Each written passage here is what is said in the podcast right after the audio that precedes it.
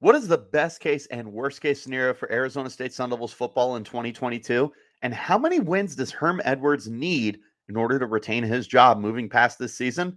We have this and plenty of more questions on this mailbag edition of the Locked On Sun Devils podcast. Are Locked On Sun Devils, your daily podcast on the Arizona State Sun Devils, part of the Locked On Podcast Network. Your team every day.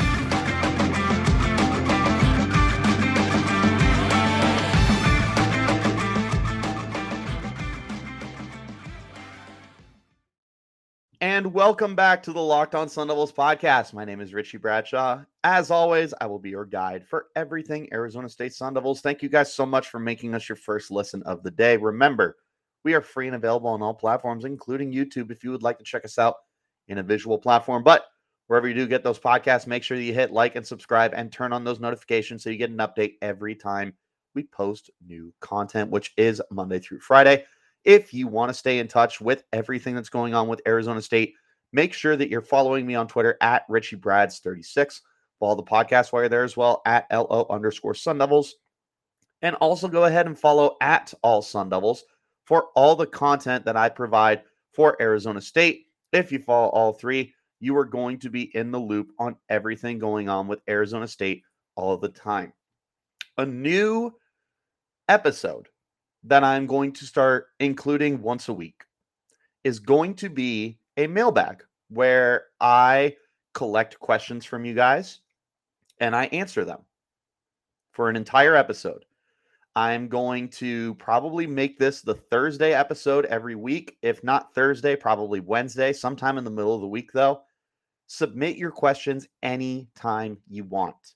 Submit them wherever you get your podcast, submit them on Twitter, you can put it on YouTube in the comments section, wherever. I will also be actively collecting questions as the week goes on. I will make sure to put it out as often as possible so that you guys are able to submit your questions. I was able to gather a few questions from some close family and friends to kind of get the ball rolling, but please feel free to reach out so that way I can answer your questions. I do have six questions to answer today. We'll do two for each segment. Looking at the first question, what are the best case and worst case scenarios for Arizona State football in 2022? Let's start with best case. I think best case is you find a way to finish in the top half of the Pac 12. You know, it, it, feels like the Pac 12 is going to be a pretty a pretty top heavy division. You're going to have you uh, some order of Utah, Oregon, probably USC, and UCLA after that, it really does feel like it could be anyone's conference to have. And Arizona State could find themselves in that in that kind of like second tier category. Utah and Oregon are definitely the class of the conference right now. USC should be there. It's just a question of how soon will they get there because you do have to figure out what's going to be going on, how quickly they can uh, adjust to Lincoln Riley and uh, a new system that he's bringing in. There's a lot of new pieces they got going on there. They got a new starting quarterback. They got two new receivers. They got some guys on defense. It, it's a lot of new moving pieces right now for USC. And it'll be very interesting to see how quickly they can adjust. But bringing it back to ASU for a second, I think that there's a chance you could pull off some surprising wins. I I have in uh, Locked On Pac 12. Uh, you guys will have to check out. I did a game by game prediction with Spencer McLaughlin for Arizona State. I actually had us getting an upset win over uh, USC. I don't think that's out of the realm of possibilities. I truly don't. I think you're also going to be in a dogfight with UCLA. You don't have to play Oregon this year. Utah comes to you for what it's worth. Maybe you can right the wrong of blowing your first half lead that you managed to do last time you played the Utes. Overall, I, I feel like ASU in a best case scenario is probably probably a seven to eight win football team finds a way to be very competitive in its own conference. You have a pretty favorable conference schedule, all things considered. Like I said, you don't have to play Oregon. Um, I believe you are not playing Cal this year for what it's worth. Not that they are an overly great football team, but you do have the rest of what was the Pac 12 South on your schedule which includes U of A and Colorado, who are definitely lowly schools right now. So that could definitely help you out in the long run. Uh, so that's best case scenario. Worst case scenario, I mean, there, there's a lot of losses on this team, man. Like there, there's a very good chance that you end up just totally falling flat this year. And unfortunately, that could result in a losing season and maybe even a bad one. Like you might be a four win team this year. Let's not forget that on top of playing uh, Utah, USC, and UCLA, you still have to go to Stillwater to play uh, the Oklahoma State Cowboys. Uh, you got to play Washington again. They should be better than they were last year. U of A could find a way to not go uh, 0 and 6 against you in the last six years. They might finally be able to break the streak. anything is but guaranteed for Arizona State this year. I really think that they should be able to pull off some kind of uh, miracle season and be a six and six team with all the losses they're having to endure. But I also would not be surprised if they were a lowly team. I'll say best case scenario is eight wins. I'll say worst case scenario is four wins. Uh, second question here is this the year U of A takes back the cup? Funny enough, we just talked about that. Look, U of A had itself a very good recruiting class. And they also pulled in Jayden de Laura, the transfer quarterback from Wazoo, who was the Pac 12 freshman of the year and absolutely tore apart Arizona State last year in Tempe. They they are hopefully trending in the right in the right direction. And when I say hopefully, I mean for their sake. Obviously, Arizona State, we just want them to lose every single game in the entire world. We we don't like them. Period. But they should be trending in the right direction. If they do figure out how to get back on the right side of the win column, there's there's not a like a reason they can't beat ASU. ASU is dealing with a lot of losses, as you guys well know by now. 16 guys have left through the transfer portal. Several guys are gone to the NFL or just straight up ran out of eligibility. This is a brand new football team, essentially, on both sides of the ball. Plus, you're replacing both your coordinators on offense and defense. That's a lot of change in one offseason to endure. This could be the year that U of A is able to upset them. For what it's worth, the game will be played down south in Tucson. So that home field advantage, maybe you'll be able to get U of A fans hyped up and you know have them hoping that this will be the year that they're finally able to turn it all around and get back on track. We'll have to wait and see and find out. But could this be the year? It could be. Personally, I'm still taking Arizona State because I don't know that Jedd Fisch is the guy down south for U of A to get them back on the right track. And I understand that they had a very good recruiting class and they should be better than they were last year. But Arizona State is just playing with this mantra right now of no matter how how bad the outlook of the season is, we look to the very last game of the year against U of A and we plan to beat them every single time. It just it feels like clockwork at the moment that that's the way that Arizona State wants to play their football is if nothing else, we want to beat U of A. We could win one game all year. It better be the the duel in the desert. That that feels like the most important thing for them right now right, wrong, or indifferent. Uh, let's go ahead and wrap up this first segment of the podcast. When we return, we got two more questions to hop into. This is Locked On Sun Devils podcast, as always, but a quick word from the NHTSA. You're hanging out with some friends and putting back a few drinks. A few becomes too many. As the evening comes to an end and people start to head out, you think of calling for a ride. Nah, you live nearby. You can make it home okay. It's no big deal what are the odds you'll get pulled over anyway? And even so, what's the worst that can happen? You get in an accident, you total your car, you kill someone, you lose your job. Everyone knows the risks of drunk driving. The results are tragic and often deadly. However, that doesn't stop people from getting behind the wheel while under the influence. That's why police officers are out there right now looking for impaired drivers on our roads to save lives. So if you think you're okay to drive after a few drinks, think again. Play it safe and plan ahead to get a ride. It only takes one mistake to change your life or someone else's forever. Drive sober or get pulled over. As always, thank you guys so much for making Locked On Sun Devils your first listen of the day. Remember, we're free and available on all platforms. Hopping back into our mailbag now. Next question I have here Does Emory Jones offer more upside than Jayden Daniels? This is something that I've talked about on the pod before. And I think as the season's getting closer, I can kind of officially come to a confirmation on my opinion of this. I don't know if the if there's more upside. I think Jayden Daniels is a much better passer. Like last year, he he absolutely regressed. But his first two seasons with ASU, everyone forgets he had 22 touchdowns and just three interceptions. And his completion percentage was going up each year before it peaked at 65% last year. He actually paced the conference in completion percentage. He is he is a much better passer than last year would indicate.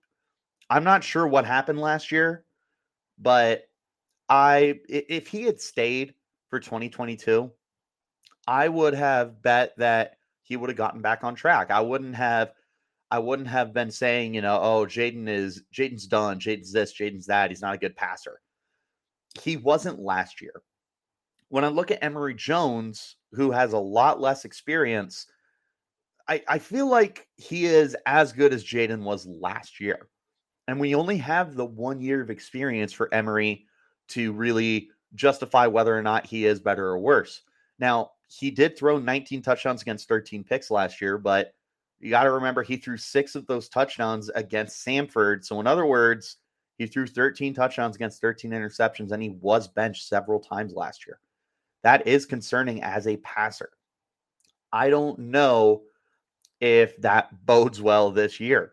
And, you know, arguably has has the same amount of talent as he did at uh at Florida, but it's it's it's an intriguing situation, I will say. I'm not willing to say that uh, Emory Jones is l- like a significantly worse passer, but I'm definitely not going to say he's a better passer than Jayden. Now, as a runner, I feel like they're right about the same. Emory has proven to be a dynamic runner. He led Florida State in rushing yards last year. Jayden Daniels took off as a runner last year, no pun intended, and ended up rushing for over 700 yards, five yards a pop. Was second on the team, only behind Rachaad White, who did topple a thousand yards as the number one running back on the team. So, looking at Emory as a whole, with his passing, with his rushing, I don't know that the ceiling is higher. What I will say is he is as good as Jayden was last year. And with Jayden struggling, you still managed to win eight games. Again, like in in in a in a worst case scenario, I think he's what Jayden Daniels was last year, which serviceable but incredibly frustrating. I think Emory could be better than what he was last year, but I do not believe that Emory is better than what Jayden was as a freshman when he threw 17 touchdowns and two interceptions. So as far as upside, I do not think Emory Jones has more upside. I think he is a a a maybe a better version of 2021 Jayden Daniels, but I still believe Jayden's upside is very very good. Next question I have here. Uh, who do you expect to step up with the amount of quality players leaving in the transfer portal? I think there's a handful of guys you need to look at. If we go to the offensive side of the ball first, the the first guy who stands out to me is Ladarius Henderson on the offensive line. You know, he he is the most veteran guy probably on the entire offense entirely. Uh, your best offensive lineman, I would say, potentially looking at an NFL future. I mean, I, I understand that Kellen Diesch and Dohnovan West were somehow undrafted. I still don't get that personally, but they're in the NFL, and Ladarius Henderson to me is as good as them. So there is potentially an NFL future for Henderson, and he is he, he's a very good ball player. He was one of the most efficient uh, pass blockers in the Pac-12 last year, and I think that when you when you're looking at a run game that is going to be replacing Chip Trayanum and Rachaad White and Jayden Daniels, and you got a brand new quarterback in Emory Jones. And if Emory somehow gets benched, you got two quarterbacks behind him, Paul Tyson and Trenton Bourguet, who have combined for 27 or 28 career pass attempts. It is going to be on the offensive line to play to their absolute best. And that's where Ladarius Henderson comes in, is he's going to need to step up and be that guy. Now, I don't want to include Cam Johnson here because he is a transfer, but I do feel like it is going to be very important for Cam Johnson to be a reliable number one receiver for this team uh, as, early as he can. Flipping to the defensive side of the ball, I think the two most obvious guys are Kyle Soelle and Merlin Robertson. Uh, both of them are going into their fifth year with the program. Robertson has been a starter since his freshman year. Soelle ended up leading the team in tackles last year with 88. It is going to be imperative that they can, at a minimum, continue the level of play that they have been playing at. Uh, for for Robertson, he he's been nice and steady. His freshman year was so good, and he just was never able to build on that. Now he didn't regress necessarily, but he just hasn't taken that step that we believed he could. He is still a very good football player. Kyle Soelle, as frustrating as he was last year in certain instances, more often than not, was a very reliable player for the Sun Devils. You're hoping that he can maintain that or maybe even take another step in 2022. But it is going to be incredibly, incredibly important for them to be pillars of consistency on the defensive side of the ball because you're replacing your entire secondary. Eh, the vast majority of your defensive line is gone. Tyler Johnson, DJ Davidson are gone, who were starters last year. Jermayne Lole, who was arguably your best player, is also gone via the transfer portal. You have a lot of guys that need to be replaced right now.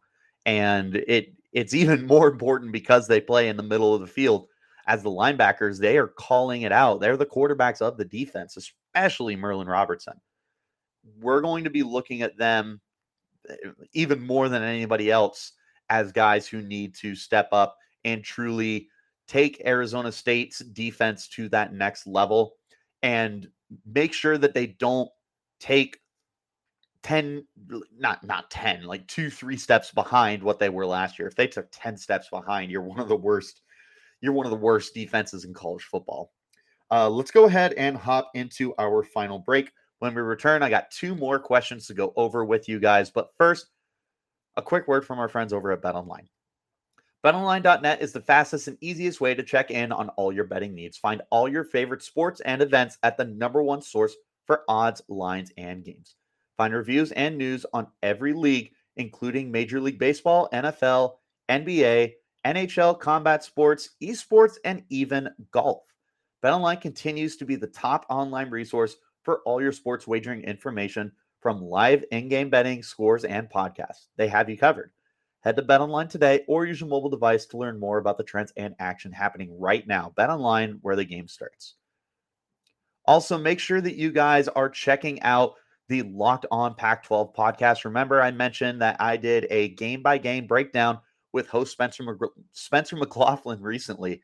But even besides that, you guys need to make sure that you're staying in touch with everything going on in the Conference of Champions. Make it your second listen of the day and get all your Pac 12 news in 30 minutes or less. Hopping into our final two questions here.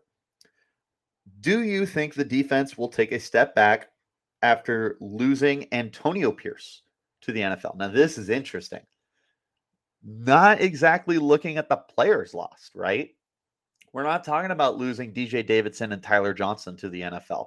We're not talking about losing Darien Butler to the NFL. We're not talking about losing the secondary partly to the NFL and partly because of running out of eligibility. And the, the transfers too Tommy Hill, Eric Gentry, Jermayne Lole. We're not talking about those. We're talking about Antonio Pierce, a very intriguing conversation. Antonio Pierce has turned into a very um controversial figure, I guess you could say, in Tempe because of all the recruiting stuff that's been going on. He was at the forefront. Uh, he he was one of the most important recruiters for the team, and it felt like he was far more interested in recruiting California than he was Arizona kids. And quite frankly, there's a lot of very good Arizona high school football players that unfortunately did not end up going to Arizona State for one reason or another. Kind of have to wonder if it's because uh, Antonio Pierce didn't put a lot of emphasis there. But Point being is like he isn't necessarily the most loved guy in the world. With that in mind, though, he was absolutely a player's coach.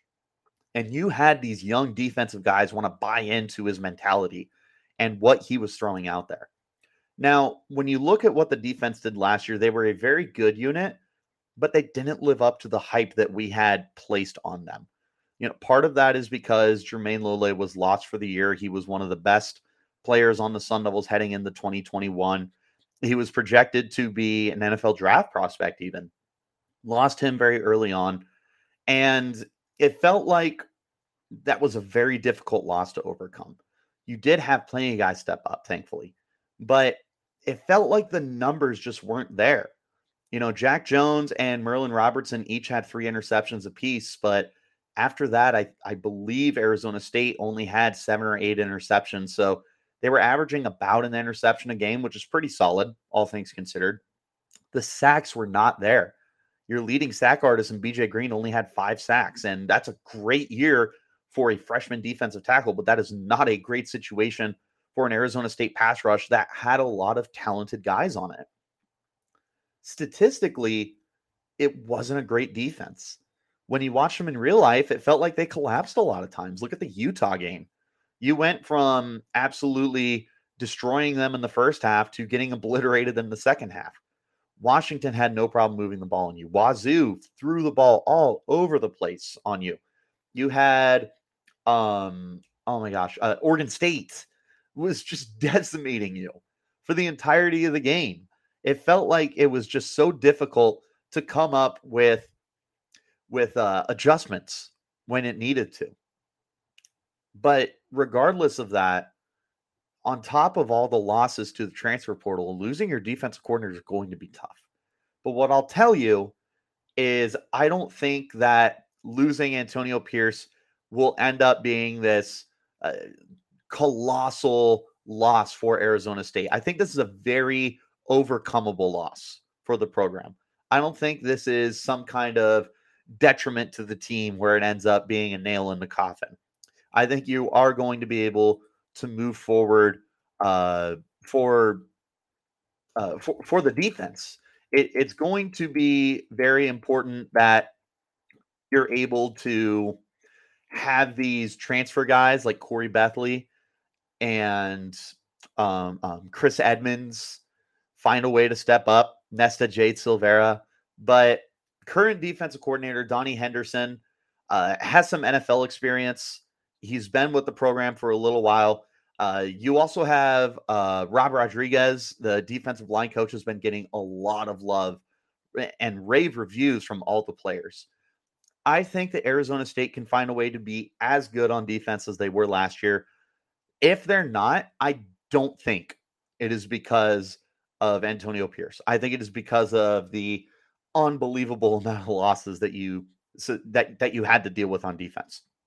Final question here: How many wins does Herm Edwards need to keep his job in 2023? At a minimum, it's a winning season. So six and six will get you a bowl game. You're hoping that you win that bowl game to get to seven and six.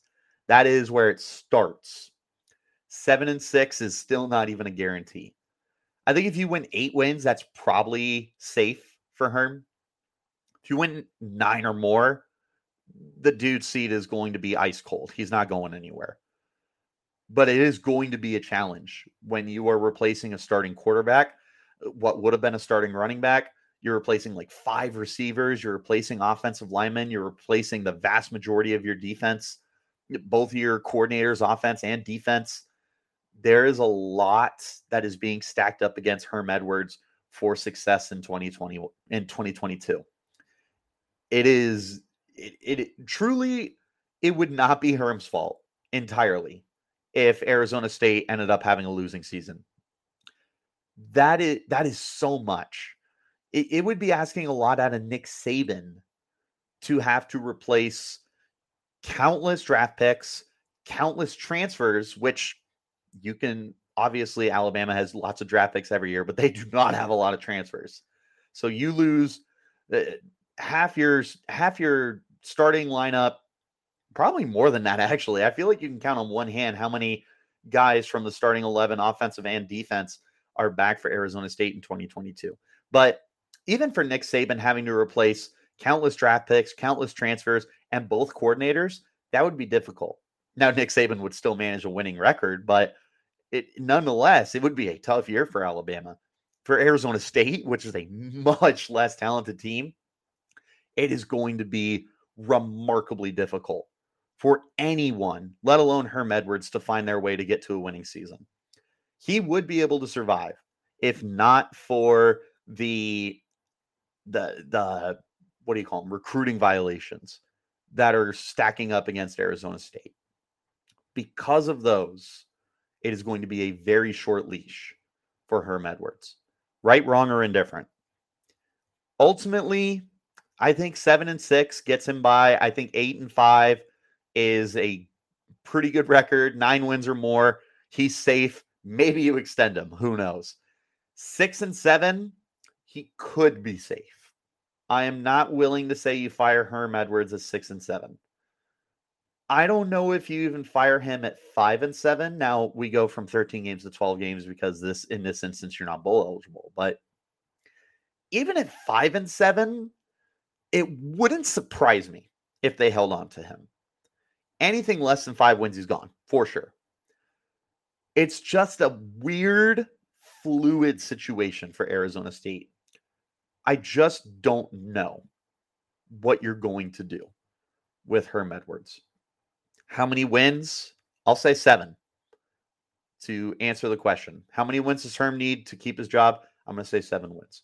And we're going to go ahead and wrap up that edition of the Locked On Sun Devils podcast. So, as always, thank you guys so much for making us your first listen of the day. Remember, we're free and available on all platforms, including YouTube, if you'd like to check us out on a visual platform. But wherever you do get those podcasts, make sure you hit like and subscribe and turn on those notifications so you get an update every time we post new content, which is Monday through Friday. If you want to stay in touch with everything going on with Arizona State, make sure you're following me on Twitter at Richie Brads 36 Follow the podcast at LO underscore Sun Devils and follow my content for Sports Illustrated at All Sun Devils. Follow all three. You'll be in the loop for everything Arizona State all the time.